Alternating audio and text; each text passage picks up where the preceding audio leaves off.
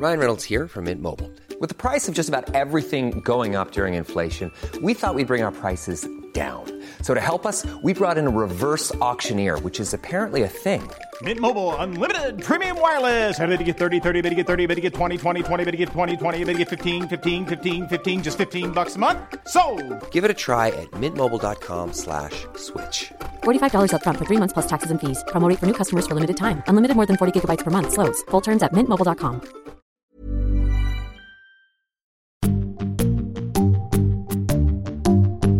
Välkomna till ett nytt avsnitt av podcasten Cyril och Stig i otakt med samtiden.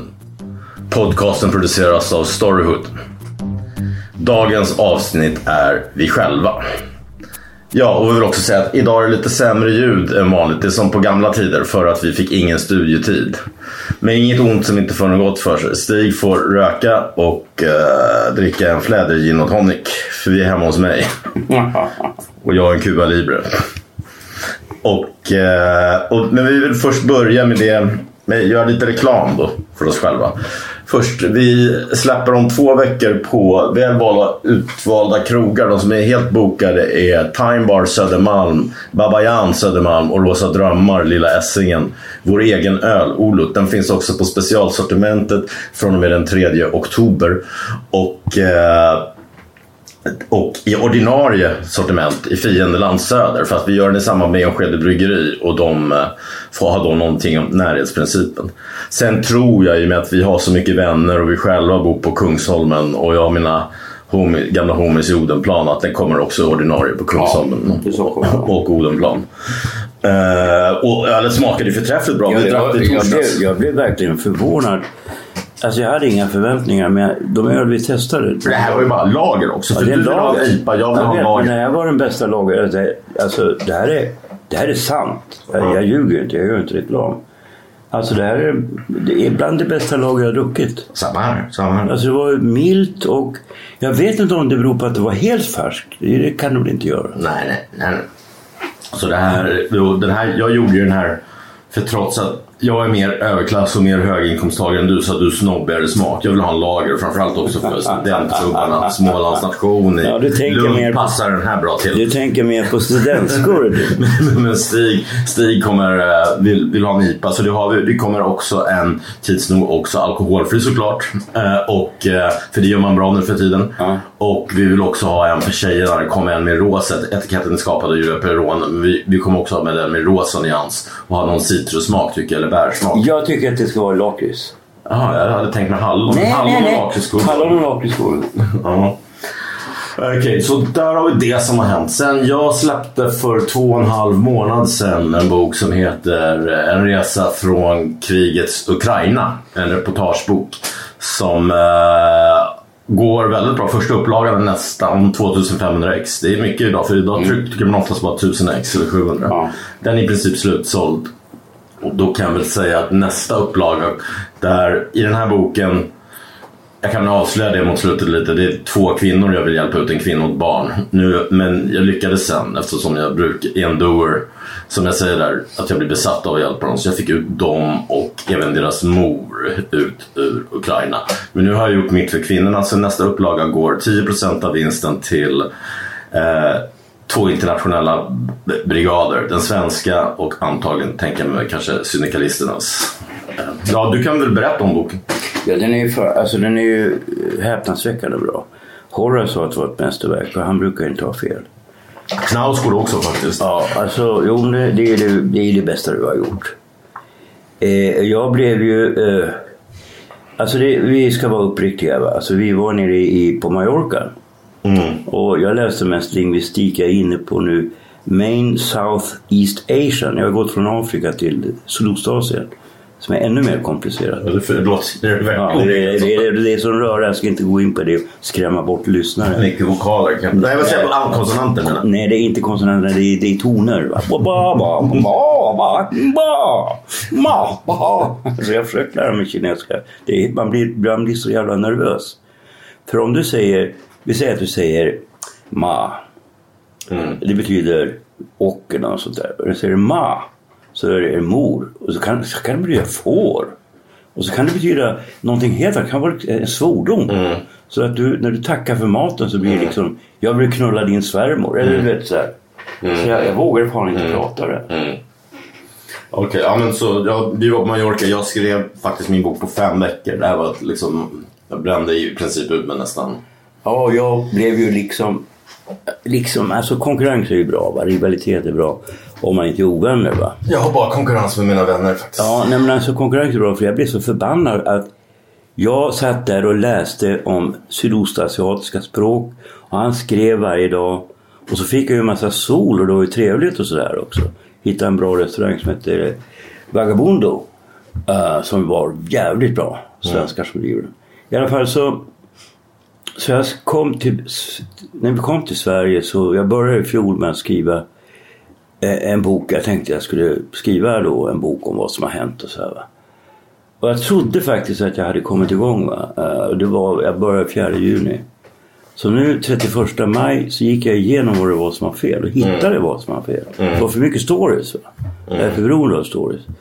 Och sen så lyckades jag skriva fyra sidor som var jävligt bra. Va? Ja, du blir inspirerad av att börja skriva efter att i Ja, jag tror att det påverkar mig. Eh, och sen skriver jag i princip varje dag, så jag är klar nu.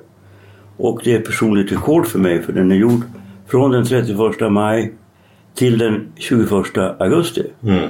Nej, det är två veckor snabbare än autisterna.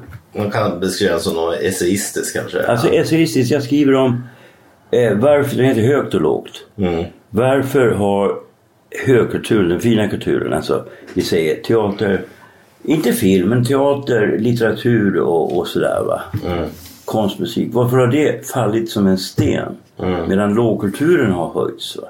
Kolla bara fotbollskommentatorerna, hur pass bra de är jämfört med kulturprogrammen. Va? Min bok har ju bara varit ute i två och en halv månad. Så länge. Men den har inte recenserats av Stockholmstidningen. Och Theo säger ju att jag ska inte liksom gå och ha någon paranoior och sådär. Men det är som jag sa till Claes Östergren igår. Han, jag träffade honom igår på Moderna. Han, han kommer också med en ny bok. Att, eh, och han tyckte också var ytterst förvånande. Men jag sa men det här är, inget, det här är inte synd om mig. Och, och jag går inte och bitter. Däremot blir det som Maja Lundgren kallar det myggbett. Att, att, jag, att, att, att jag blir irriterad. För jag har ju jag har gjort mig ovän med alla kultursidor i Stockholm utom Aftonbladet. Delvis av strategiska skäl. Men här är jag mot slutet, eller jag är tvungen att ta upp att de har faktiskt jag går in på den intellektuella debatten kring Ukraina-kriget. Svenska utrikeskorrarna har ju ett jättebra jobb men på kultursidorna har man väl kanske inte gjort det. Och då, jag tar upp då Aftonbladet, hur de sedan 2008 har köpt ibland Pulla, eh, Putins narrativ. De är till och med dömda för den. Hur mycket jag än gillar som Åsa Lindborg som person måste jag vara trogen min text. Och de är faktiskt dömda för, för att ja, ha ja. köpt. Eh, DN går jag på för att de, eh, de kom med en idiotisk artikel att det var Dostojevskij, Tolstoj och Ja, fel. Så, Men jag, jag ger ju också mig på tidningar eh, som... Jag brukar ju ge mig på allihop. Och det gör jag väl i och för sig här också. Va? Därför att nu får jag payback för att jag har varit så... Folk tror bara att jag vill göra någon form av liksom, provokation. Va? Men jag har ju faktiskt hållit mig till att ha bestämda åsikter som inte stämmer överens. Sen visade det sig långt senare va? att jag fan hade rätt. Va? Och så nu så tycker väl folk, det är ju faktiskt så att när jag åker buss och tunnelbana va? kommer vanligt folk fram och tackar mig. Alltså nu snackar vi inte kulturjournalister utan vanliga människor. Va? Nej, det, finns ju, alltså, det finns ju en tystnadens censur då, som jag råkar ut för kanske. Eh, och så finns det en censur som DN, eh, du, du, du blir tvungen att recensera, alltså, som du alltid haft din genistämpel sedan 80-talet. Men de sågar dig oavsett hur bra det Ja. är, är. Och jag vet ju hur det går till. Man sett, chefen sätter någon som, ja, ungefär, du vet vad jag tycker, Ja. gör, gör en recension på det. Jo men nu, nu kommer händerna. Alltså jag säger så här. Jag säger så här i en artikel. Det kan jag säga redan nu. Jag känner en kille som är boxare, va? Kalle Larsson. Och det är ju inte så att han slår vanlig Svensson på käften. Va? Alltså, men alltså ger man sig in i ringen mot en sån som Lars Norén eller Jan Myrdal eller någon sån där va? som kan skriva. Va? Så får man ju skylla sig själv va? om man åker på däng. Va? Ja, men minst som sagt, jag är jätteglad. Första upplagan slutsåld. Och som sagt, det säljer bättre än alla andra. De har recenserat den här sommaren i synd. De, de, de har också börjat Kultursnära börjat recensera mycket sig själva och varandra. Jag säljer att den här boken kommer sälja mer än Wiman, Jens Liljestrand och Daniel Sjölin som har redaktionsposter där kanske tillsammans. Ja. Minst. Men, men så, så det där bryr mig inte det minsta. Och sen också förlaget har skickat in den till Augustpris-juryn uh, som är bokhandlare. Och som sagt som, som Claes sa, du har ju redan vunnit. Om bokhandlar skyltar mer än boksidorna, alltså även internetbokhandlarna där 70 procents Eh, så, så, så allt är lugnt. Och den kommer som ljudbok inlås, inläst av Alexander Salzberg här i, i veckorna. Så. Mm. Uh, men vi tänkte att vi vill prata mer om Ukraina i nästa när vi har bra mm. ljud. Så här, i det här avsnittet hade vi tänkt att sammanfatta sommaren. Eh, sommarens kulturhändelser har vi sagt. Vi vi, det, det som har varit kul i podden tycker jag som är intresserad av utrikespolitik att vi har haft många avsnitt om utrikes. Och precis som jag förutspådde i min nya bok så blev det mycket, eh, går Kina på Taiwan och det hänt grejer i Israel sådär. Men det kan vi ta upp i nästa. Ja. Sen finns det lite kulturella händelser som måste komma in här. Vi har ett stundande val. Vi har, ja, vi börjar där. Johnny Depp vann i början av sommaren. Eh, den första som vann över det här med Too. Han vann tillbaka 50 miljoner dollar. Han har varit ihop med Psycho Bitch som har bajsat i hans säng, huggit av hans fingertopp, alla möjliga grejer. Han hade en rad, även om han inte varit världens bästa barn, slagit sönder hotellrum och sådär. Han hade en, en, en, en rad vittnen då, som gjorde att han vann den här eh, mm. rättegången. Och eh, ja, hans då, den här Psycho Bitchen, Goldingen vet bara, vår vän Ola Pass hade suttit i samma lunch sommaren efter de har gjort någon gemensam film eller något. Mm. Han, han sa redan då innan hon träffade honom det totalt gränslös. Liksom. Ja. Så det här, jag kände igen henne med, och det var många tjejer, Veronica, vår väninna, som kände igen sig i killar också. Alltså, många, folk kände igen sig i Johnny Depps i offrets roll. Ja. Så det var ju väldigt kul att det här på metoo, när det begick så mycket fel ändå, att det vänder också att någon får upprättelse. Ja, precis. Det kommer att ske i Sverige också. Vi får vänta några år bara. Ja. Men det var väl då som ja, Expressens kultursidor då tog Hamburg i försvar. Det var väl de enda i Sverige. Ja, ja, ja. Inte ens internationellt. Gjorde de det? Ja, någon krönikör. Ja. I flera fall. Ja, min tidning. Sen hade du då, det här är ju politik, men jag tycker England har alltid haft så Alltså särskilt i modern tid, sen Swinging London på 60-talet, som inflytande över svensk kultur. Uh, så att uh, Boris Johnsons avgång då i början här. Han har ju gjort en rad skandaler. Egentligen tror jag det som sårade britterna värst det var det att han festade på Downing Street under pandemin. Ja. Sen var droppen nu faktiskt, och det kan jag förstå, att han hade tystat något sexuellt övergrepp från någon av, av sina vänner, mm. ministrar eller någonting. Och nu hotade 50 ministrar med avgång, så det var bara för honom att gå. Och å andra sidan, Även där var han inte unik. Palme gjorde samma sak. Liksom. Men, Vadå Palme? Nej, men med skyddade grejer och, och, uh. och Fälldin. Uh, så, så uh, även om han var Tory, jag kommer sakna honom. Hans eftermäle tror jag kommer vara att han ändå var den statsledare som hade stak och först drog till Ukraina och nu är det 50 000 brittiska soldater där och tränas av svensk och brittisk militär och allt möjligt. Ja, men vi har ju helt olika åsikter om Ukraina. Ja, ja, men i vilket fall som helst så var han den som visade stake där. Kanske av populistiska skäl men också Nej, jag tror att det här gör en grej att han kanske skulle kunna komma tillbaka till eh, som NATO-ledare om du inte behöver veto där för att Macron är inte så glad på honom. Macron är, men Macron är klokare. Alltså Macron är, alltså jag, jag skulle inte rösta på Macron. Men eh, man måste säga vad man vill om Macron. Det är en bildad man. Han men det är Boris Johnson också. Han jobbade ja, innan på, på Englands motsvarighet till Svenska Dagbladet, Times. Ja. Och han har haft kontrakt i många år på en stor, bio, en stor biografi om Shakespeare. Ja, så, så den tror folk att han kommer att återuppta arbetet med. Jo men han är absolut inte dum. Det är inte det jag säger. Utan jag säger att England är det otäckaste landet. Otäckare än USA. Mm. Alltså för det engelska... Alltså det visar sig att England... Alltså det är jävla konstigt. Jag är ju liksom... Jag gillar ju Trump. Mm. Alltså jag menar Trump han skapar fred. Va? Hade Trump suttit vid makten hade vi inte fått något krig i Ukraina. Han hade varit coolare. Nej, han var ju vän med Trump som jag skriver i boken. Trump såg ju honom som, här är inte ens som ovän med mig, han beundrar mig. Ja, men alltså, alltså varför... Medan Obama alltså, satte papp alltså, på, typ alltså, plats hela alltså, tiden. Jag ska beskriva ett scenario.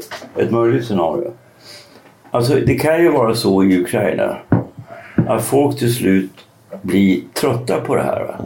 Alltså det tystas ner av svenska media. Vi får ju inte veta vad som händer. Och du skrev ju ett, ett sms till mig när du var i Georgien. Att det var ryssarna som var schyssta. Nej, just den kvällen hade jag varit och, och de var faktiskt själva uppe. Jag hade varit och supit och druckit någon så här riktigt giftig malört som jag kommer inte ihåg det var, om det var webben eller någon i Sverige som varnat mig för liksom, att det, det, det är värre än absint. Så ja. Jag var inte vid mina fulla sunda, sunda vätskor. Skyll ifrån dig natten. Nej, nej, nej. Nej, men alltså det börjar ju då med de här jävla krigen. Jag har varit i Georgien, men allt det här tar vi upp senare. Jag Ja, har varit i Georgien att känna av pulsen för att jag tror det där är nästa gång som händer. Men ja, när vi ändå är inne på England, vi tar England. Jag Ja, läste okej. nu idag om England. Ja, vi tar Salman Rushdies död. Du, du, du sa i, i, om det var på Bab eller om Nej, det var Expressen ja, att ja. du ville döda Rushdie Ja, var och putta ner honom i en pool. Ja, det var en Nu var det nära att hända på riktigt. Hans Ja, öga är skadat för. Han fick en kniv i njuren. Jag fick faktiskt lite dåligt samvete. Men det var bara en impuls. Alltså, det var en sån bra scen. Va? Jag kommer in på Hotel de Bain, alltså det som är med i Döden i Venedig. Va? Mm. Iklädd smoking. Och kommer gående och möter... Smoking heter det. Ja. Smoking? Smoking. Ja, Smoking, okej. Eh, smoking, okej. Jag kommer gående där. Klockan är kanske 12. Och möt, ser hur Salman Rushdie kommer utan livvakter gående emot mig vid en swimmingpool. Och tänker, det tar ju bara en halv sekund. Jag kastar ner honom i vattnet och dränker honom. Du vill ha den här iranska belöningen på, på Ja, 30 ja, ja. miljoner? ja, men jag, jag, jag ångrar ju mig. Va? Men han hann ju se det. Och han blev ju liksom nojig och gick som en, en halvcirkel runt mig va? och skyndade sig bort. Och alla såg det där. Det blev alldeles tyst. Då. Mm. Och så klädde jag av mig, gick till kalsonger och hoppade ner i poolen under applåder av Hollywoodstjärnor. Det var ju ganska coolt.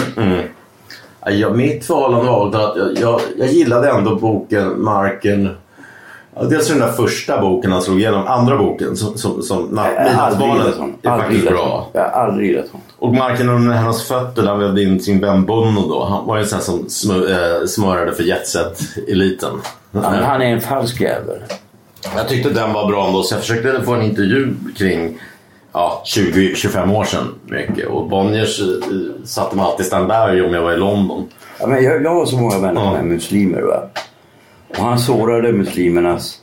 För muslimerna är lite mer känsliga än kristna. Men det är också bara ett litet parti i Satansversen. Ja, men alltså, alltså, grejen är den, jag är emot islamism.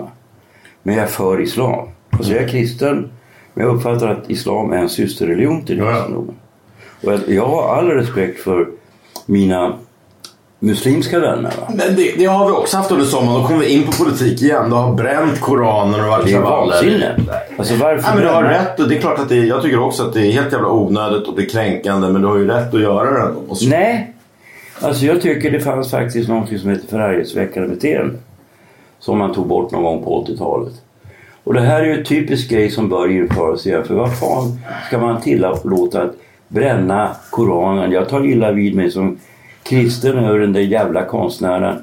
Den där hemska Elisabeth Wallin vad hon, vad hon nu heter. Ja, hon är inte bra. Nej, alltså, och jag vet ju Birgitta Trotzig fick frågan om vad hon tyckte om det där. Det ska inte ställas ut, inte på grund av... Nej, vänta, vänta, lyssna nu. Inte på grund av att, att hon hånar Kristus, utan på grund av att det är så dålig konst. Ja men det är ju det. det, är ju dålig konst. Du tänkte på den här, du tänkte, det, det Stig syftar på här alltså. Hon ställde ut i Uppsala nattvarden med Jesus och hans kompisar som bögar. Ja. Ja. Jesus kan ju vara bög. Nej, nej, nej, vad skulle han vara bög för? Han varnar ju för det. Ja, i och för sig. Jag knullar Maria Magdalena det- det största sannolikhet, det tror jag. Det är möjligt. men i alla fall.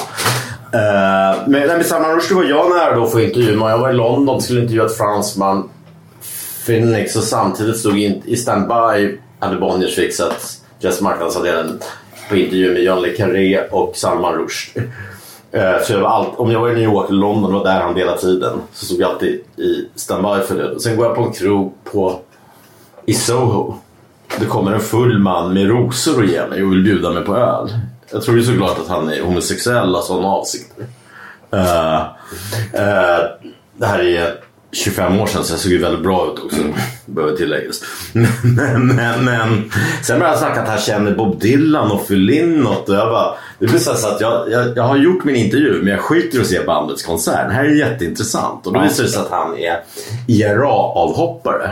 Och har gjort ett fantastiskt, jag har inte läst det men jag ska köpa den på Amazon fortfarande. För det här ska ändå vara med i mina memoarer eller något ändå. Ja. Uh, The Informer, det har gjorts Hollywood, det har gjorts storfilm på det. Ja, jag känner till. Ja, och han, eh, och IRA har aldrig förlåtit honom.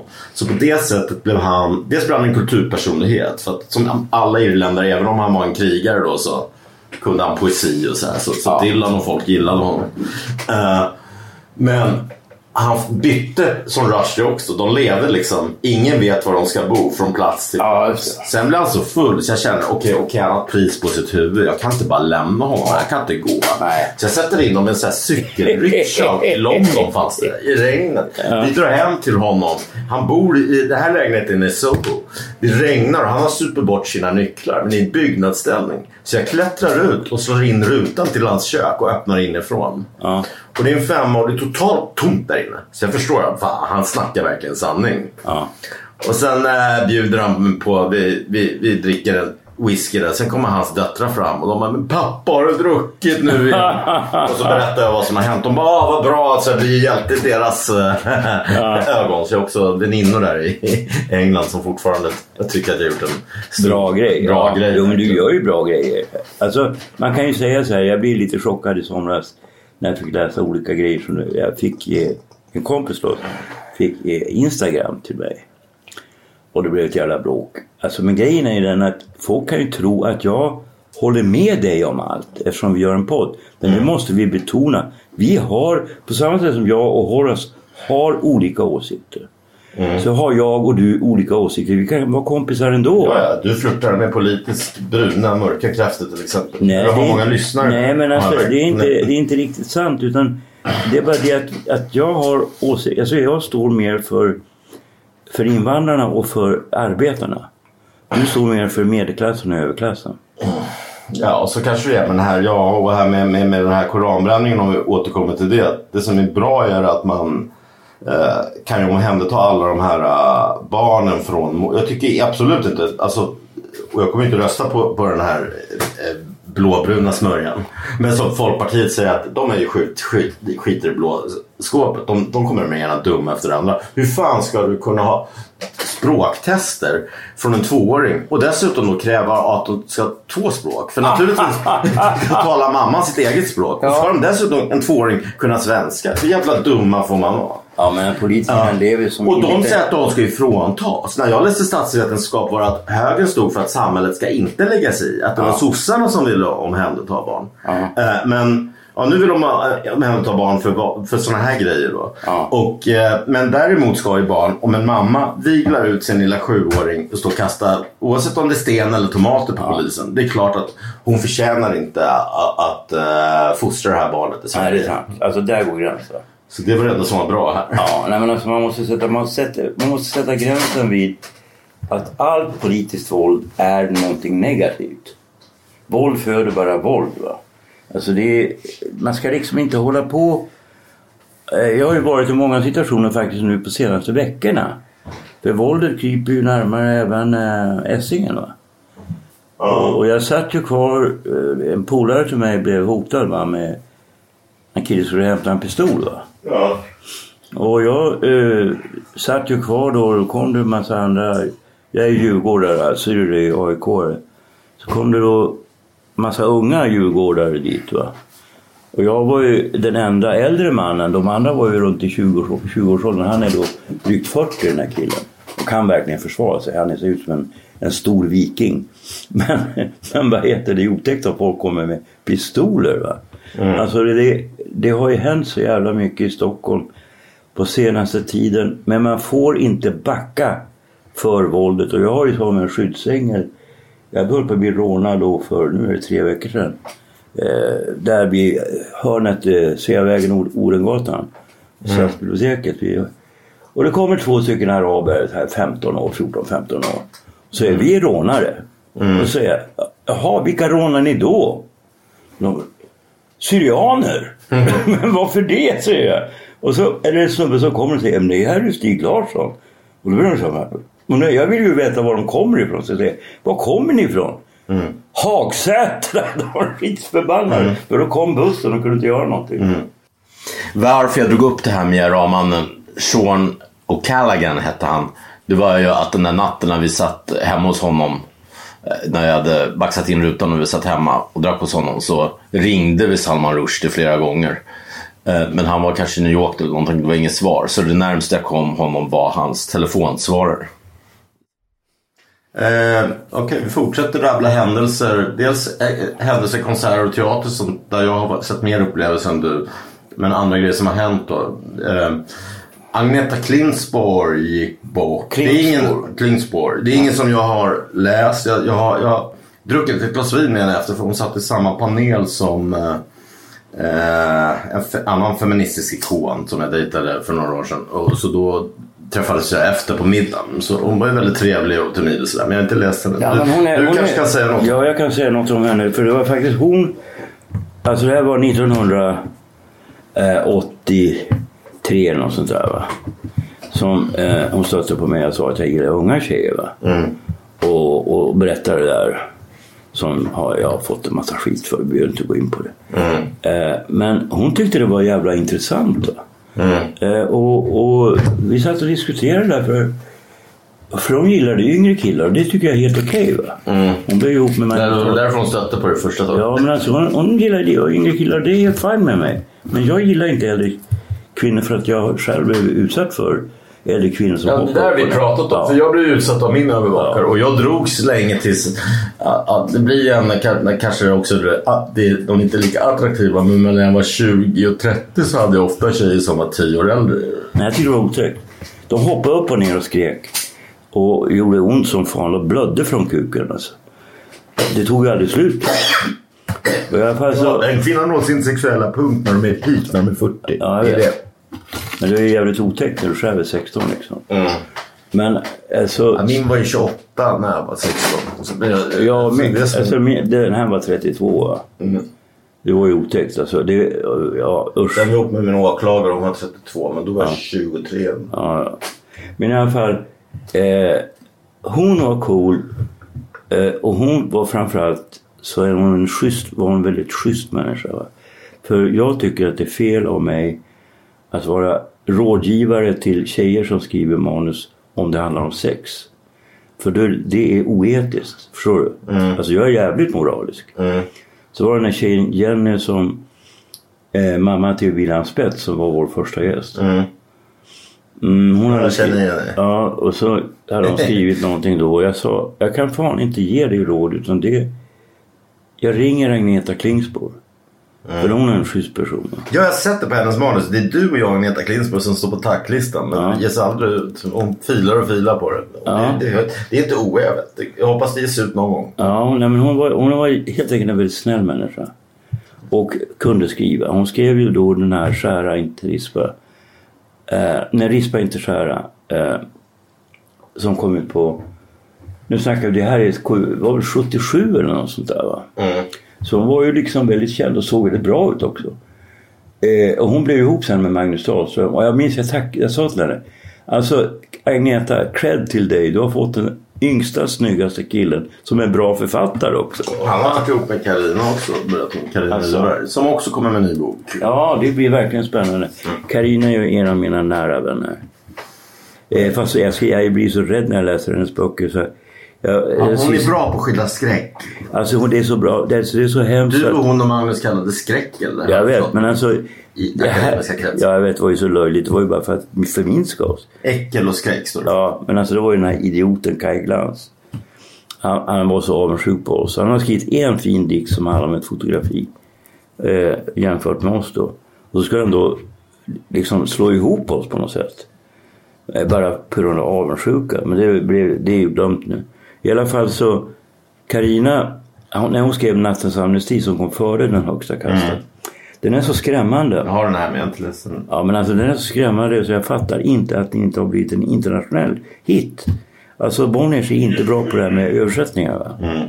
För den skulle kunna slå Stephen King. Alltså, Han den gjorde ju Andres Stopendal. Samuelsson Einersen gjorde ju en översättning på honom direkt. Han fick i somras titeln. Ja. Grattis till Andres. Han fick USA-deal med 40 000 dollar i förskott. Ja, det är schysst. Men Karina skulle kunna ha en mycket större internationell Och vänta, vänta här med. Anders ska jag bara säga.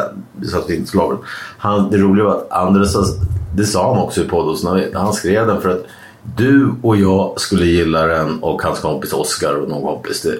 Jaha. Han skrev inte för några andra. Och, så, och det roliga, han nämner vår podd i boken och jag nämner ju honom i min bok. Han, han är i inledande kapitlet i min.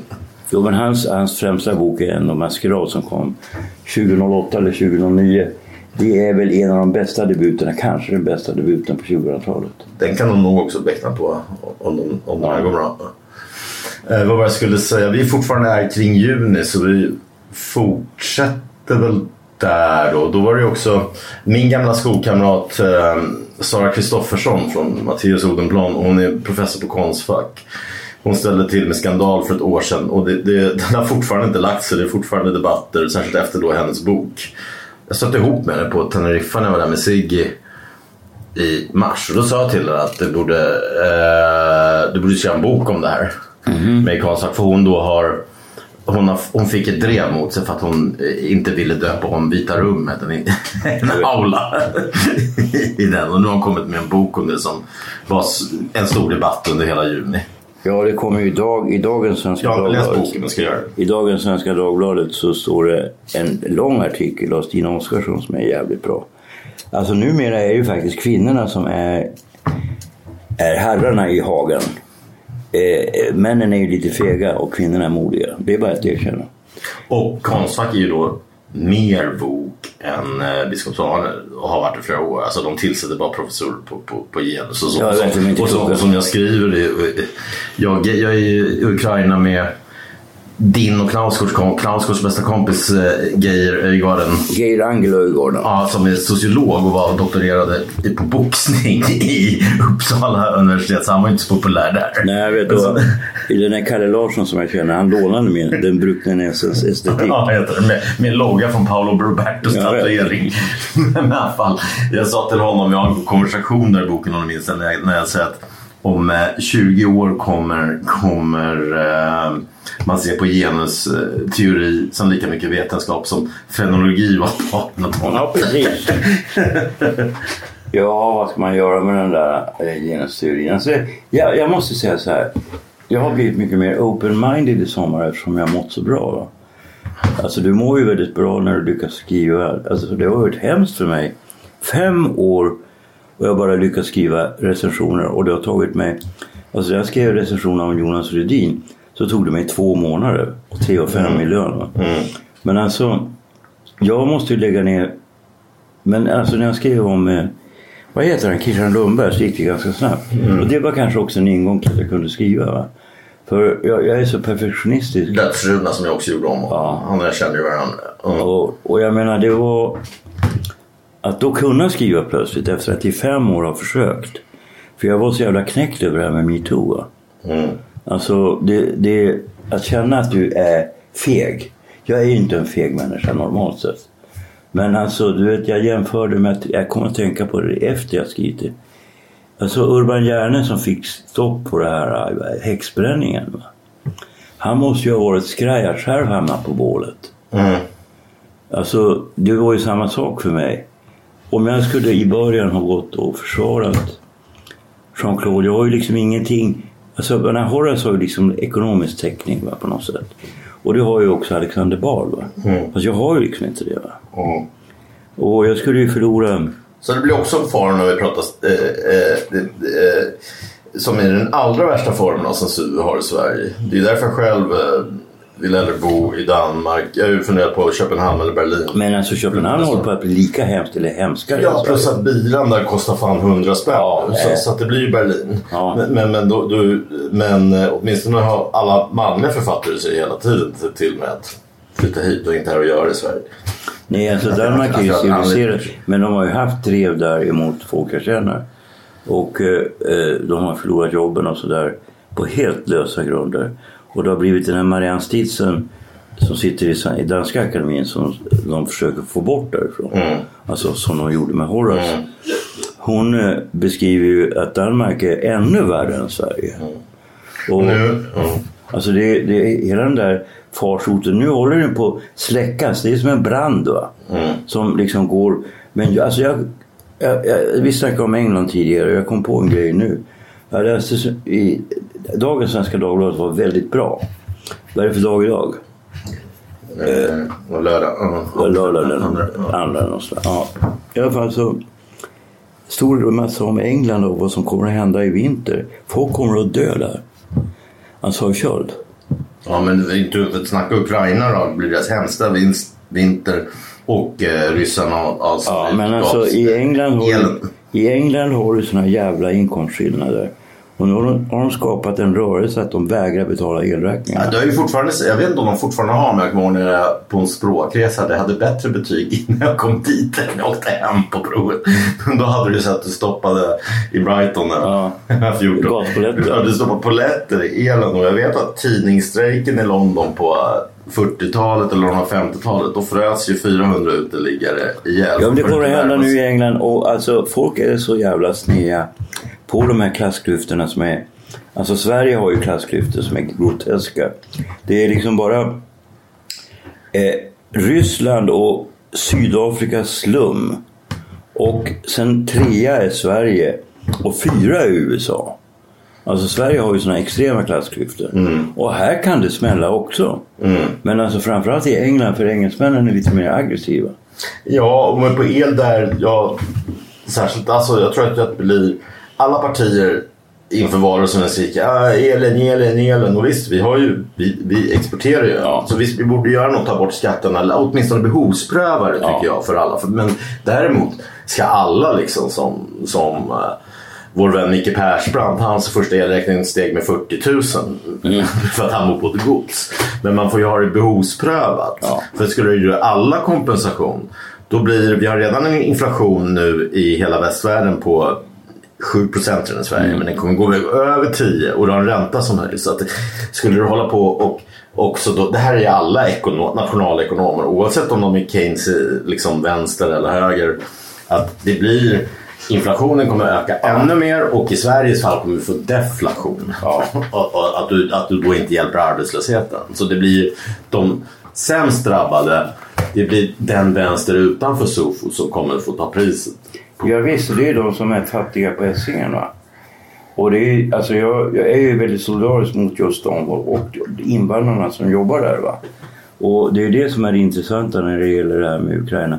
Samtliga invandrare jag snackar med, plus de som är arbetare, de är emot NATO.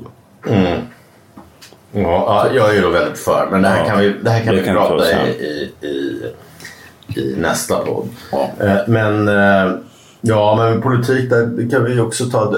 Jag glömt bort vilket vad det kallas om det frekventa elementet eller vad. Men i USA så rev man upp i högsta domstolen att ha rätt att alla har rätt till abort. Mm. Så nu ska hälften av USAs 50 stater ta bort att du får inte göra aborter. Mm. Sen är ju det, man behöver inte oja sig för mycket. Det är bara att åka över till en annan stat. Även om du är låg inkomsttagare så går ju det. Mm. Ja. Men, men, eh, men det är klart att det, och det, och det blev kalabalik i Sverige också. Och Ebba Busch började ju svettas och sa ah, och har slängt ut alla nu som står på riksdagslistor.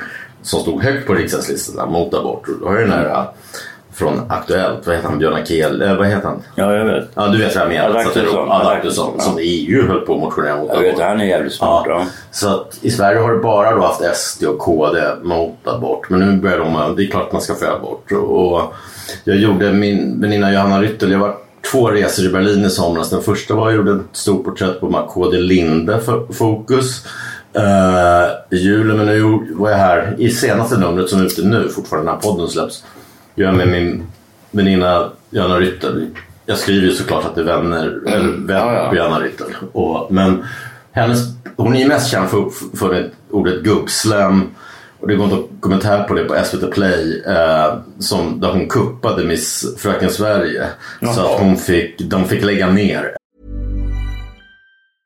Hey, I'm Ryan Reynolds. Recently, I asked Mint Mobile's legal team if big wireless companies are allowed to raise prices due to inflation. They said yes. And then when I asked if raising prices technically violates those onerous two year contracts, they said, What the f are you talking about, you insane Hollywood ass?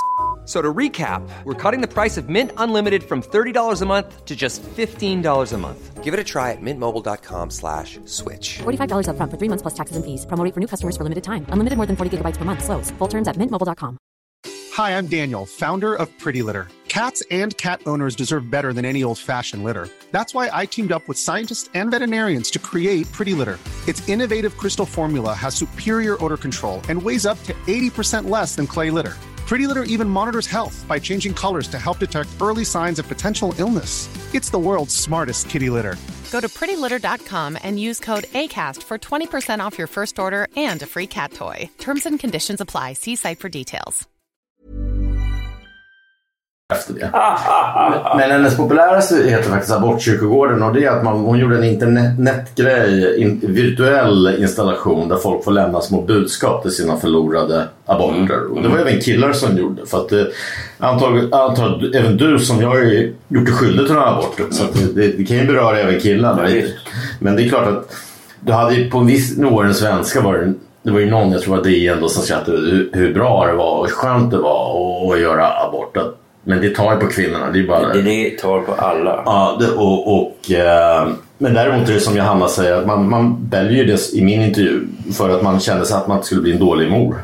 Så på ett sätt är det en lättnad men, men man mår ju också Dåligt. dåligt. Och, och själv tycker jag väl, Johanna är ju rent hardcore man, man, och det förstår jag ju hennes, hon ser sig som en radikal feminist då liksom att kvinnan bestämmer och kvinnan gör det här för att hon och det är klart hon ska göra för, för att hon inte mår bra men jag är väl ganska, jag tycker väl att den här lagen som vi har i Sverige med att efter 17 veckan måste du verkligen söka tillstånd efter första veckan så ska du inte det. För jag tycker väl ändå efter det är det ett liv. Liksom. Ja, det är ett liv. Du kan ju rädda det och då, då känns det fel. Alltså, nu, nu kommer jag på, vi måste ju hylla Norén igen.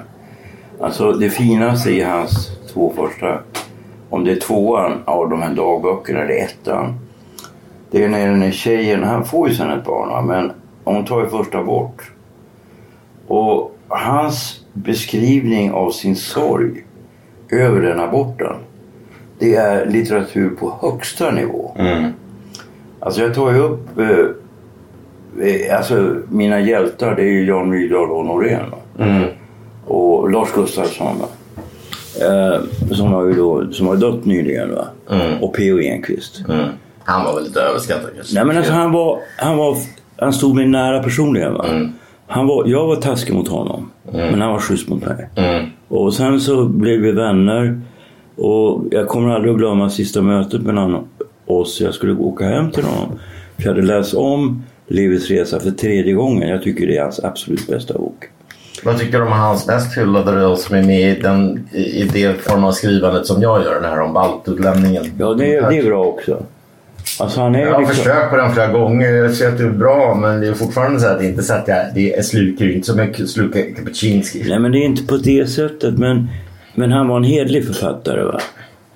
Och en jävla fin människa. Mm. Och när, vi, när jag kom dit så råkade det vara så. Jag brukar ju alltid vara punktlig, du vet. Alltså jag är så, här, jag är så löjligt punktlig. Mm. Och så råkade det vara så att jag kom och skulle träffas klockan 12.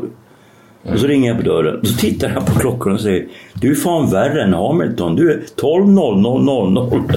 Men hur var det med hans alkoholist? Jag läste ju hans bok. Jag tyckte den var rolig med alkoholisten. Han skrev i tredje person om sitt liv. Men sen han skrivit så här. Herregud. När han bor i Berlin där i exil. Igår drack han hel flaska vin. Äh, Nu har det gått för långt. Det har funnits perioder när jag drack det till frukost. Jag menar, jag vet, men han har ju en sån... Han kommer från samma jävla by som mamma va. Eh, de gick väl förmodligen i samma skola fast han är då yngre än mamma. Han, eh, han är två år yngre än mamma. Mm. Eh, eller tre år yngre. Eh, I alla fall eh, var i den här skolan va. Och, och det ligger ju vid Innarsjön där vi har stugan. Man ser ju Enquists gamla äger som såldes 29 eh, till en granne till oss. Mm. Eh, Det går ju då på norrsidan av sjön. Mm. Och, men vi hade ett bra snack och han tog upp det här, sitt förhållande till Norén. Och han sa det. Och jag måste ju hålla med om, Norén är en stor författare. Mm. Men han är ju eh, eh, han är som person va, så han svår att göra med. Va? Han tog upp, han är ju så jävla lång PO. Va? Och Norén var ju så jävla kort. höjdhoppare. Han var ju höjd och han var ju han var 1,94 typ. Mm. Och Norén var Jag fan... satt bredvid honom en gång på... Ja, Norén var väl fan Djurhuset. 1,65 eller något sånt där. Va? Så att han sa att när vi skulle fotografera var det tvungna att arrangera eh, soffgrupper så att vi inte skulle att man inte skulle se eh, höjdskillnaden. Alltså efter det så bara la jag ner. Men det här är en nyhet. Eh, Noréns assistent ringde mig eh, 98. Mm. 99, alltså när, när 99 år. Eh, när jag höll på med åka på ett fält. Och, och då så, så erbjöds jag då att göra bearbetningen av Är detta en människa? Av Primo Levi. Primo Levi. Som han skulle då sätta upp. Eh, En pjäs jag citerar i Burgetto. Ja. Eller en bok jag citerar Ja. i Burgetto. I alla fall så, så sa jag då att jag hade inte tid va, och nämnde då en kompis till mig som jag tyckte var duktig på att skriva. Och mm, Rolf Almström som var då beroende av pengar och han kan man säga sumpade lite grann av sitt författarskap på grund av att han fick familj. Va? Och då blev den här assistenten skitsned på mig och sa Alltså det här är ett uppdrag som antingen du eller P.O. Enquist ska göra. Så att han var ju liksom inte emot, alltså han blev ju sned på P.O. Enquist för att han skrev ner hans första pjäs som kritiker. Sen, Men han respekterade, alltså P.O. Enquist går inte, det går inte att komma förbi honom va. Samtidigt, Lars Noréns uh, pjäser kommer ju överleva i eh, flera århundraden. Det kommer inte Enquists pjäser. Det vet Jag har inte men- sett Nedstörtade ängeln, men... men, men Nej men alltså den, den är ju väldigt rolig, den är som roman. Men alltså den skrev jag ju ner också. Men alltså eh, Livets resa och vissa av hans batutlämningar och det det är, ju- det är ju jävligt bra alltså. Och även den här, även om det är lite tokigt att han upplever sig som alkoholist så är det ju fantastiskt roliga scener. Alltså när han, han är på ett sånt där hem som de skulle skicka mig på. Och vi passar ju inte in i sådana sammanhang. han var på Island. Ja, han får men- springa i... men, alltså, man ska sitta i en ring. Man ska sitta i en ring va. Och då säger de Tror du att du är för mer bara för att du är författare? Nej, det är benen. Benen? Ja, jag har ju så långa ben jag kommer inte in längre. Ja, det är en rolig grej där, kuriosa, det är ju att faktiskt Engqvist, Lars Gustafsson och My... Engqvist och Lars Gustafsson var rumskamrater på Uppsala universitet och Myrdal var de också nära vän på, på, på, på, från den tiden. Ja. Och att de ändå står så olika politiskt. ja, men sen har Lars Gustafsson blir närmast nyliberal. Ja, men jag läser just nu Lars Lönnroth som eh, tror jag hatar mig fortfarande. Alltså det är helt bisarrt. Folk i kulturvärlden är inte som vanliga människor. De de går och hatar varandra i all evighet och jag hatar verkligen inte Lars Lönnroth. Men lite små människor Ja, men de är liksom så här underliga, de är så, de är så griniga va. Men han skriver nu en bok om Delblanc och Enquist som jag håller på att läsa. Som, Okej. som är jävligt bra. Och jag eh, uppfattar ju då att Delblanc, jag respekterade honom va. Men eh, det var inte liksom min typ av litteratur. Ja, det läser jag bara sett, eh, även om Idag kan den ju tyvärr inte visas, Barnens ö, för att det, den här lille Reine ligger och runkar där med en Men det är inte han, det är, det är ju P.C. Jerzy. Ja, ja, det är Pesse Jerzy, jag blandar ihop de två. Ja. Men jag jobbar faktiskt med...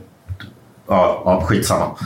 Uh, Okej. eh, vad har vi med där från det politiska? Har vi kanske inte så mycket vi behöver gå in på. Utan Nej men kan- börjar vi inte ska avsluta det nu? jag tänkte bara att sommarens, jag vill bara lista snabbt kan vi gå in på sommarens kulturupplevelser. Du, jag tar ju del av kultur mycket mer Ja, i ja. fråga om utställningar och, och pjäser och konserter.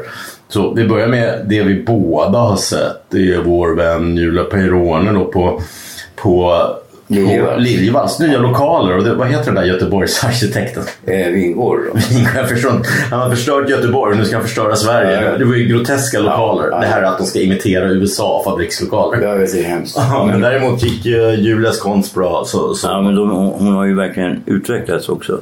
Och där har ju du tydligen haft ett visst inflytande.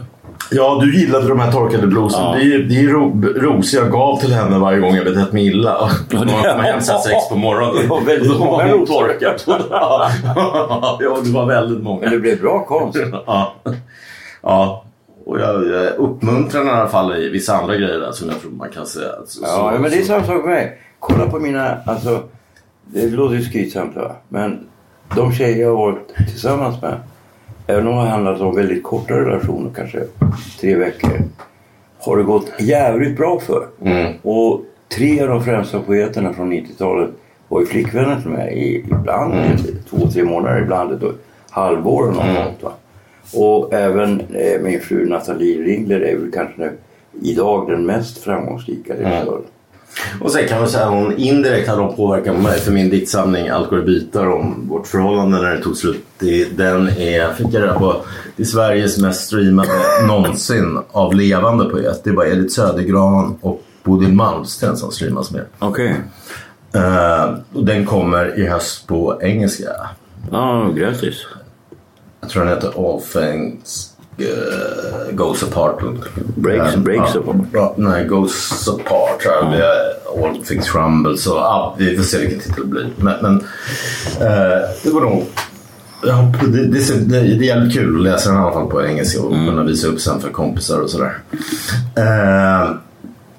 Sen med kulturhändelser. Jag såg Rolling Stones. De är fan 80 bast Ja, tror jag jag nästan de är. Så det var- Alltså, det var Det är kusligt. jag Ja. har ju sett dem 10-15 gånger eller någonting men det här var en av topp tre konserter. Att, eh, alltså, Keith Richard han har slutat dricka tror jag sedan fem år och Ron Wood också. Så att, och Mick Jagger fattar inte hans fysik. Alltså, alltså, det, det är som en 40-åring. Att Ja. Det var, det var Jag såg ju dem för, vad blir det, fyra år sedan när de var på eh, Tele2 Arena. Ja, ja.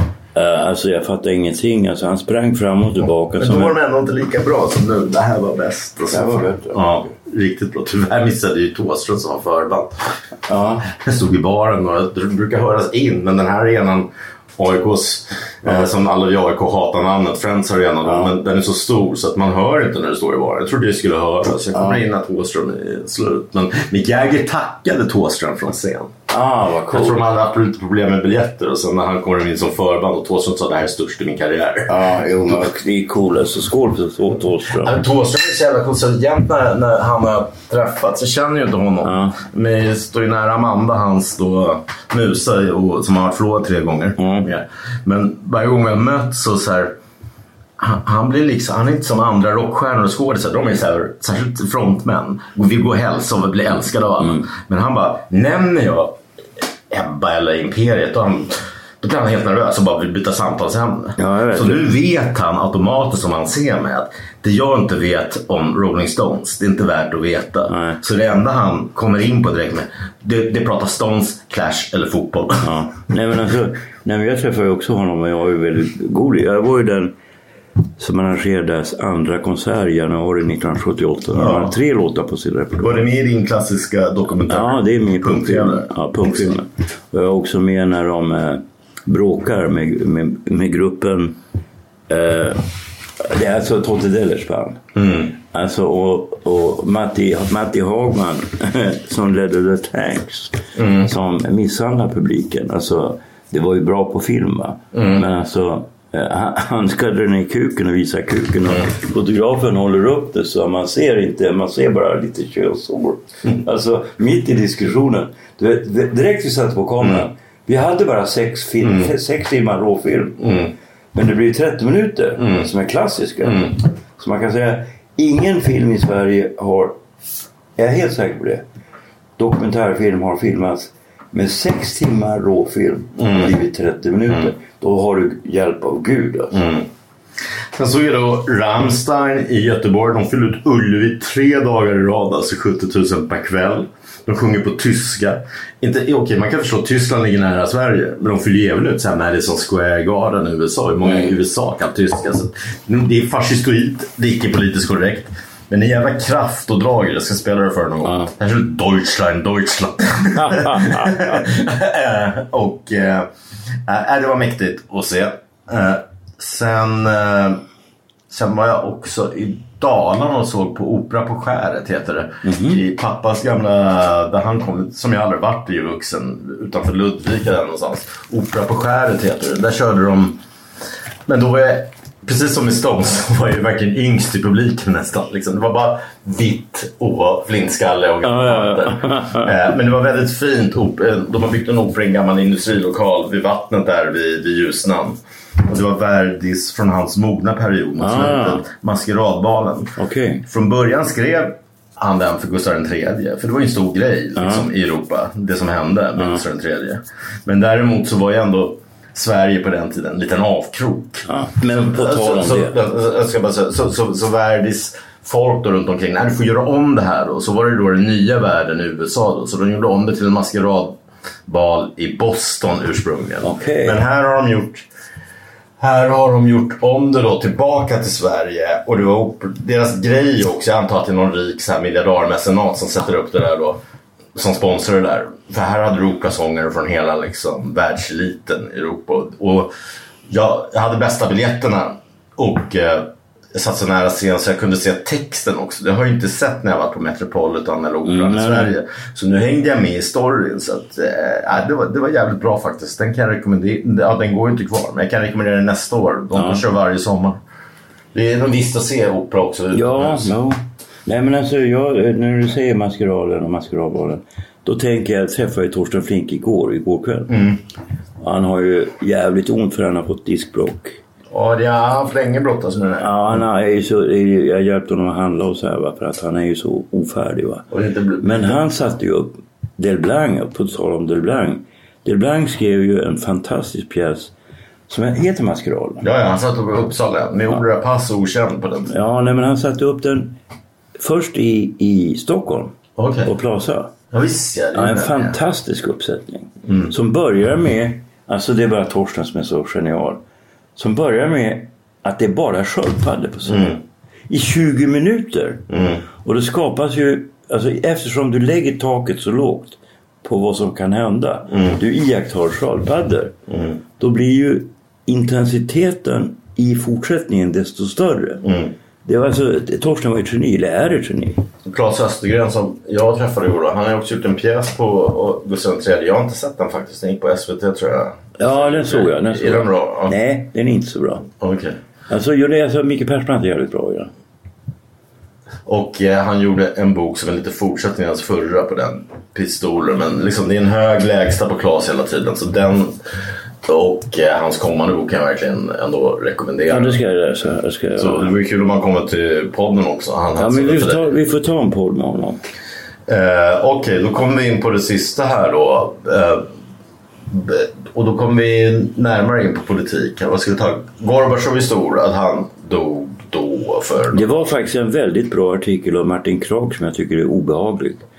Eh, I dagens Svenska Dagbladet om Gorbatjov. Den kan jag Varför rekommendera. tycker du han har för att ha köpt Åsa Nej, Lindborgs? nej. Du tror han är Alltså, nej, absolut inte. Men jag har ju träffat honom en gång. Mm.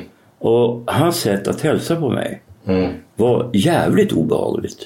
Det var som att det, alltså det är sällan jag känner när jag hälsar på en människa, tar i handen och tittar på, på människan.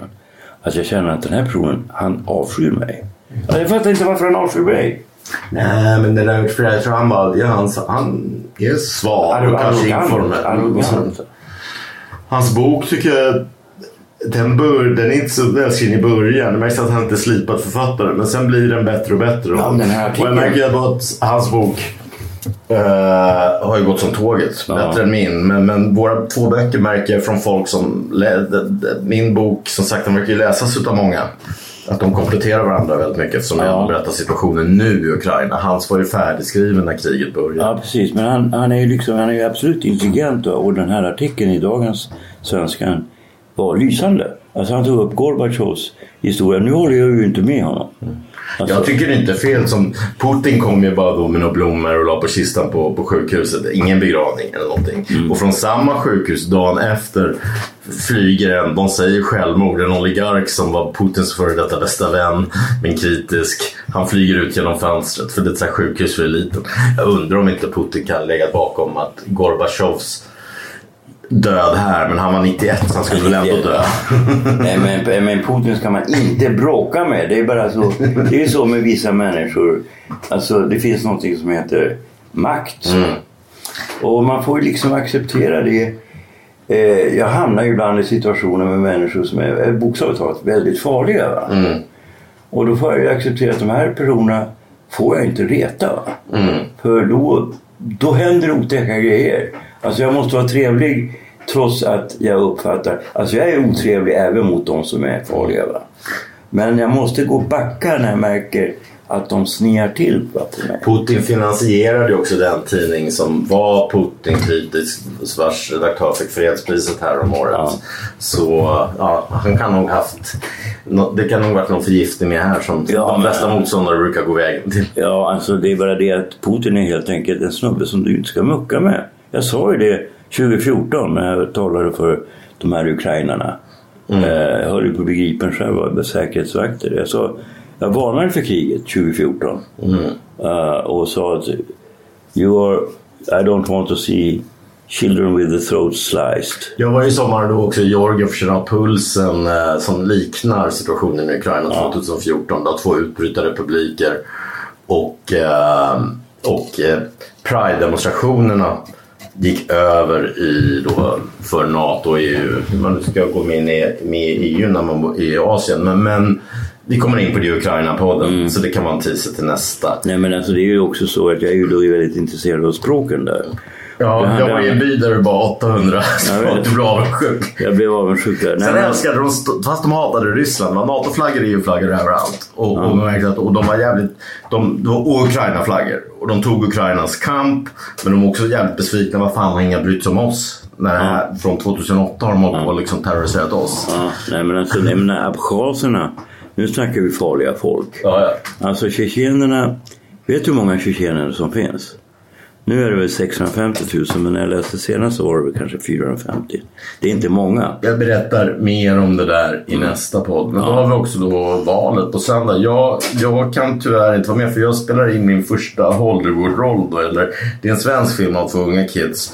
Men pengarna är eftersom Ja, det känns som särskilt unga manliga författare. De, under Anna Serner, de har gett upp Filminstitutet. Ja. Även om vi, det kanske finns förhoppningar för dem i framtiden. Så de får pengar från Hollywood. Så de har kallat in två amatörer och den ena är Ebbot som spelar pundare.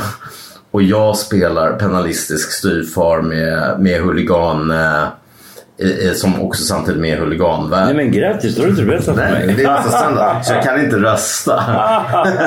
Men det roliga är Ebbot är ju med. Han är ju från Askim. Han är med i överklassen med. Men jag måste ju nu sluta dricka den här veckan. Börja hårdträna. Och jag, faktiskt liksom, jag var i Spanien också för två veckor sedan. Att, att jag har börjat springa och, Ja, och träna. jag, ska, jag ska ju till och med, jag fick ju ett tips av Ja. Men jag tror inte Ebbot, eh, att han eh, lever lika hälsosamt för sin roll som knarkare som jag gör. Ja, ja, det här blir bra slut. Ja, men, ja, men, då, men hur, hur ser du på valet? Igår gick eh, sossarna ut med att eh, eh, SD är en säkerhetsrisk utrikespolitiskt. Ja, du har två Putin-kramare i, eh, i, i eh, försvarsutskottet. Ja, men Oisin Cantor skrev en väldigt bra text om det där. Men det är Micke Odenberg som är den, fast han är moderat, är det den försvarsminister som var bäst under 2000-talet. Det var han som hade kurage och avgick efter ett år för att Ja. han tyckte det här kan inte jag stå för. Ja, ja. när Reinfeldt Ja, visst. slaktade. Det var ju Reinfeldt som slaktade. han var bra. Han var bra. Nej men alltså, nej, men alltså eh, Oisin Cantor skrev en väldigt bra artikel. Han skriver ju ofta. Jag träffar honom i veckan. Ja, jag känner honom. Mm. Men alltså han skrev en skitbra artikel idag. Dagens Aftonblad. Om, eh, om det där eh, utspelet och sa att det där vinner ju SD på. Ja, det kan bli kontraproduktivt. Ja, Det är kontraproduktivt. det är klart att det handlar om att uh, Alla vet sossarna är stressade. Sossarna är jävligt stressade och de har all anledning. Därför att SD stöds ju, om man tittar på eh, Essingen där jag bor, Mm. Stöds av alla fattiga eh, och framförallt pensionärerna. Alltså deras tandvårdsreform Mm. till exempel. Och det stöds framförallt av invandrare. Och det som är lite tokigt Nej, inte alla. Mest perser och, Ja, och det, ja, och även syrianer. Eh, men, De som det går bra för. Ja, men. Mm. jo. Men alltså grejen är den, de vill ju ha ordning va. Alltså de bor ju i förorterna. Va? Mm. Och de tycker att det här är jävligt jobbigt för dem. Va? Förstår du? Mm. Och även sådana här människor som då kanske till och med skulle betraktas som gangsters. Tycker att det är för jävligt med de här som kommer och skjuter Mm. människor. Ja, men jag menar väl att, att eh, som Akelius inne på en krönika, såg han släpp igår på Fokus att SD, och som andra har varit inne på länge, att SD är ett resultat av problemen som eh, andra partier inte lyckades fixa. Men, men, men samtidigt, jag ser för mycket faror med det. Alltså, men, men jag tror, minns vad ni hört det först, det här har jag sagt i flera veckor. Jag tror inte längre att det blir en, om det, om det blocket vinner, det är inte Moderaterna och KD som kommer regera utan det blir KD och SD för om de nu har gått om Moderaterna. Och det blir fall, det här blir en verkligen fallucka för Kristersson för han är 60 procent. Eh, även om Reinfeldt var ju en räv. Liksom. Det, här, det här nyliberala och tjockdoktrin och, och släppa in öppna era hjärtan det var ju för att vi ska få Foodora-bud och sådär. Men samtidigt hade han ju någon värme över sig och, och, och han nådde ju toppen Han med 30 var, han var en hal jävel alltså. Ja. Folkföraktare. Ja. Det är möjligt att det var så. Men han hade en varmare framtoning. Ja, men och de han- kallade sig nya Moderaterna att de skulle vara de nya Ja, men sossar. alltså, han skrev ju hans debutbok hette Det sovande folket. Jo, men då var han ung. Han har gjort dumheter. Ja, ja, ja, ja, ja. Jag har gjort dumheter också. Men, eh, nej, men jag tror nog att det blir... Eh, jag tror att det, vinner det blocket så blir det eh, SD och K. För, eh, eh, eh, Ebba Busch som är, det är väl den enda utav partiledarna jag föraktar. Hon är så dum så klockorna Ja. stannar. Hon är otäck Ja. faktiskt. Sen den här nya liberalen när han fiskar röster har ju inte gjort världens smartaste utspel. Det här med, med, med, med tvååringar språktester. Nej, alltså den som är den absolut bästa ledaren av det där, det är Jimmy Åkesson. Det Så det blir, jag tror att dessvärre blir det det att eh, om, om det blocket vinner så blir det SD med Jimmy som statsminister och KD. Och så blir det Moderaterna och Liberalerna som stödpartier. Om inte Liberalerna, för att det, står ju ändå eh, att det här står ju för mot vad ren liberalism föraktar egentligen. Så har han väl kommer, vin, kommer de väl Liberalerna över 4 spärren och väl är inne, då kanske han tar sitt förnuft till fång och att det blir som i övriga Europa ett, ett, ett, mitt, en mittenregering som vi har haft i Sverige senast. Ja, vi får se. Det är lite spännande ändå. Ja. Och en sak jag höll på på att glömma. Det är att vi har haft sommarens, eh, inom kulturvärlden, stora skandal egentligen. Modernista bokförlag. Det har, DN har ju redan för över tio år sedan hängt ut de här att de inte betalar löner till familjer. Eh, eh, eh alltså eh, dödsbonsfamiljer, författare, översättare. Ja, jag känner ju säljare och tryckerier jag vet som inte har fått sina fakturer. Eh, de eh, har köpt till min pappas rättigheter Sartre och Dalí men jag kan inte säga om de har blåst oss. Jag vet bara att jag fick en deklarationsuppgift på 5000 kronor som jag aldrig minns att jag har fått. Men det är möjligt att jag har fått. Det, men jag vet ju flera andra. Du Stig, Autisterna har de eh, släppt i åtta upplagor som pocket och efter att jag gick ut på våra sociala medier och skrev det här om modernister och kallade dem skurkförlag eh, så eh, kontaktade de Ja, dels min bror gav oss tillbaka rättigheterna men dig kontaktade de och skulle ge dig en avräkning. Då fick du, vad var det, tusen kronor på åtta Nej, upplagor? 2 tusen.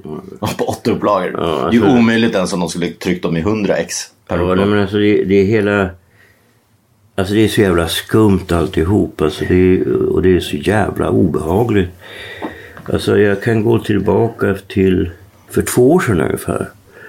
Så hade jag väldigt dålig ekonomi och ringde då Henrik och Petersen som ändå har jobbat där. Eh, det kan vara tre år sedan. Och då så sa han, nej jag vågar inte prata med Pietro Maglio för han blir så upprörd. Men han gav mig privat 5000 bara för att jag hade inga pengar att överleva. Eh, och nu verkar det som att han ska åtala alltså Pietro Maglio. Alltså Pietro Maglo för de som inte vet kan, kan jag förklara. Han är ju som en Balzac-figur lite. Som kom in i branschen på 90-talet genom Andres Lukos tidning eh, Pop och sen Bibel. Vad jag har förstått så behövde de någon som drog in pengarna till eh, de här tidningarna. Och det var han bra på.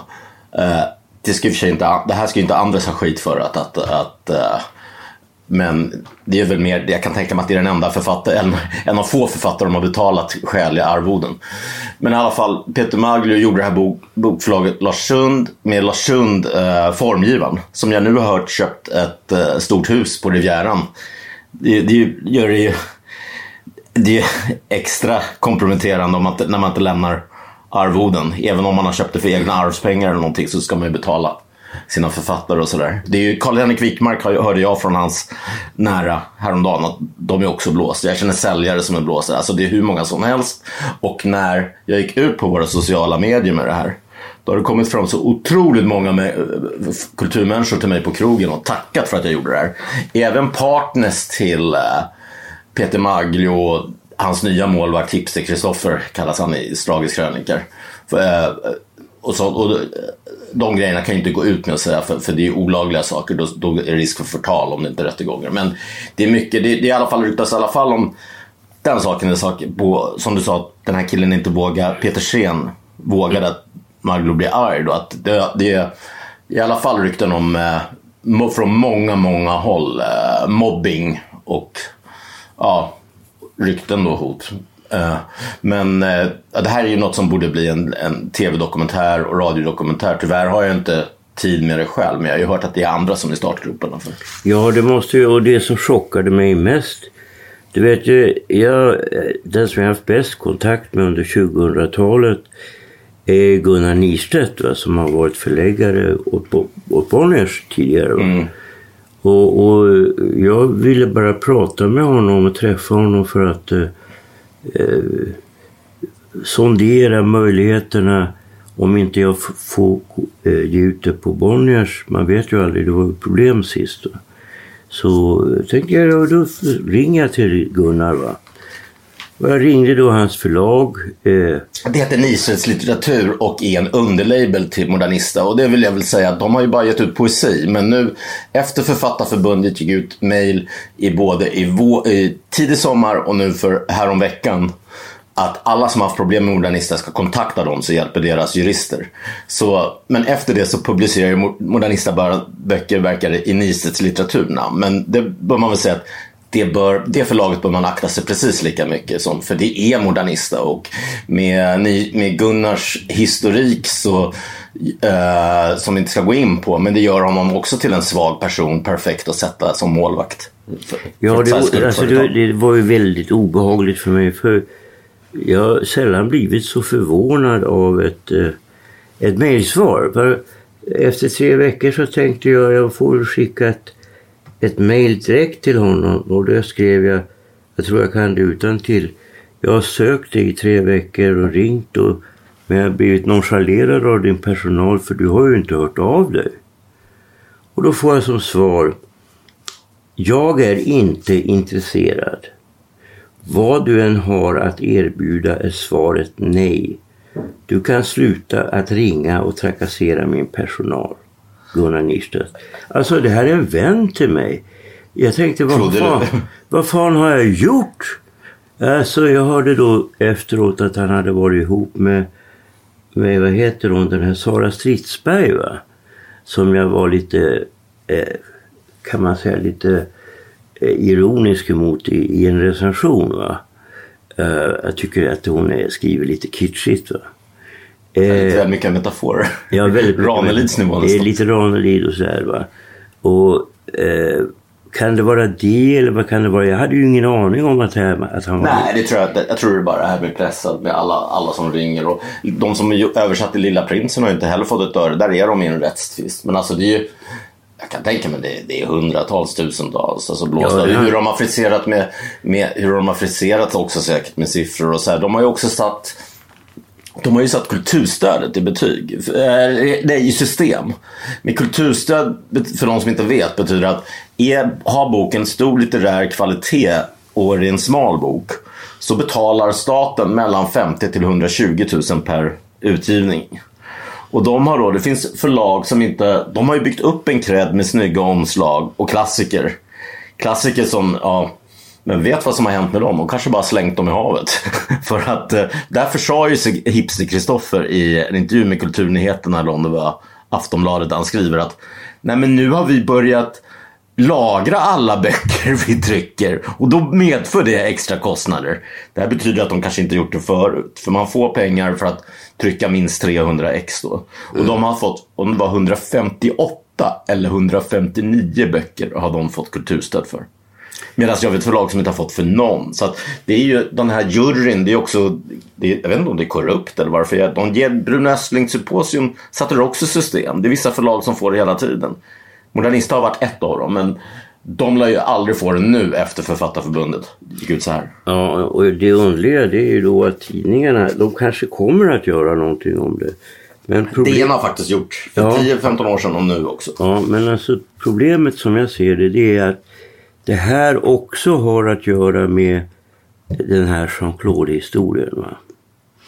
Alltså för att det var, alltså modernister, alla är, så, man, man kan säga det är som en maffia. Va?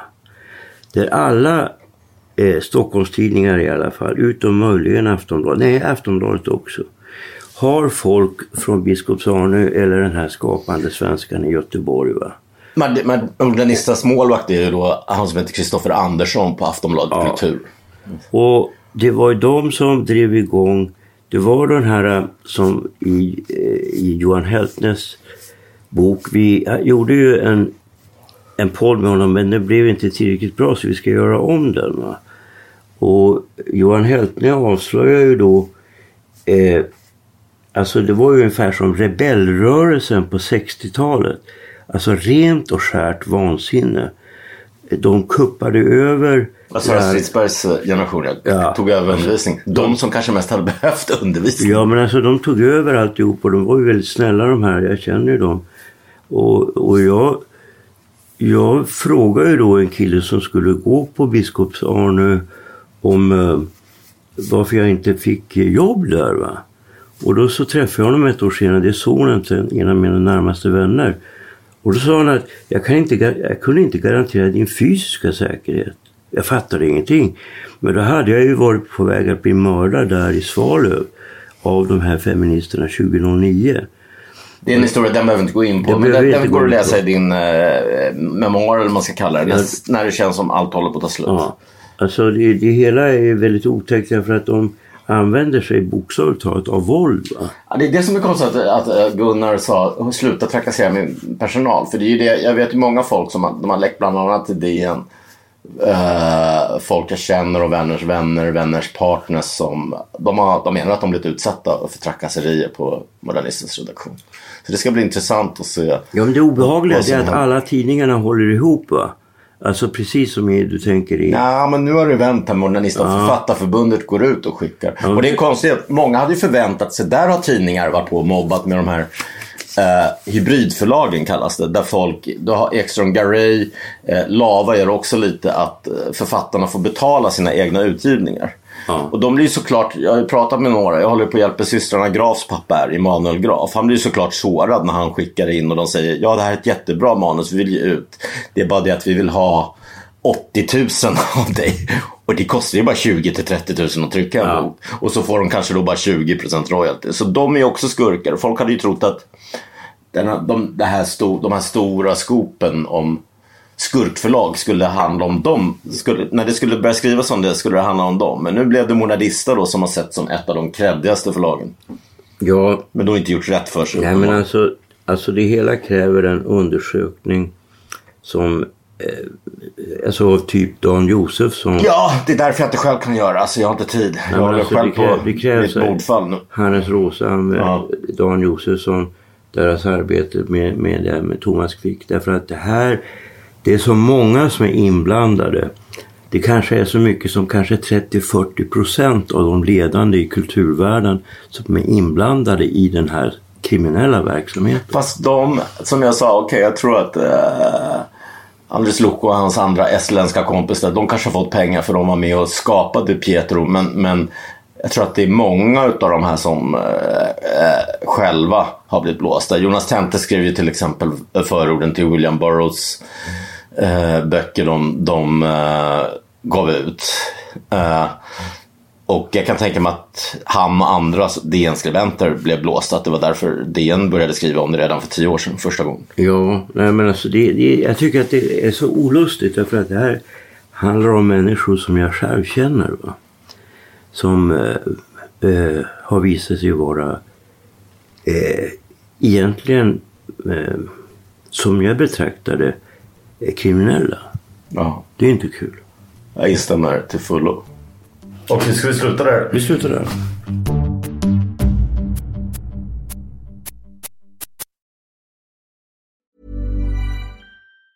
Hey, it's Danny Pellegrino from Everything Iconic.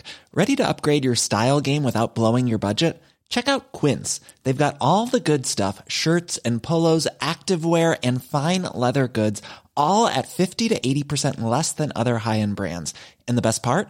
They're all about safe, ethical, and responsible manufacturing. Get that luxury vibe without the luxury price tag. Hit up quince.com slash upgrade for free shipping and 365 day returns on your next order. That's quince.com slash upgrade. Hey, it's Paige DeSorbo from Giggly Squad. High quality fashion without the price tag. Say hello to Quince. I'm snagging high-end essentials like cozy cashmere sweaters, sleek leather jackets, fine jewelry, and so much more. With Quince being 50 to 80% less than similar brands. And they partner with factories that prioritize safe, ethical, and responsible manufacturing. I love that. Luxury quality within reach. Go to quince.com slash style to get free shipping and 365 day returns on your next order. Quince.com slash style.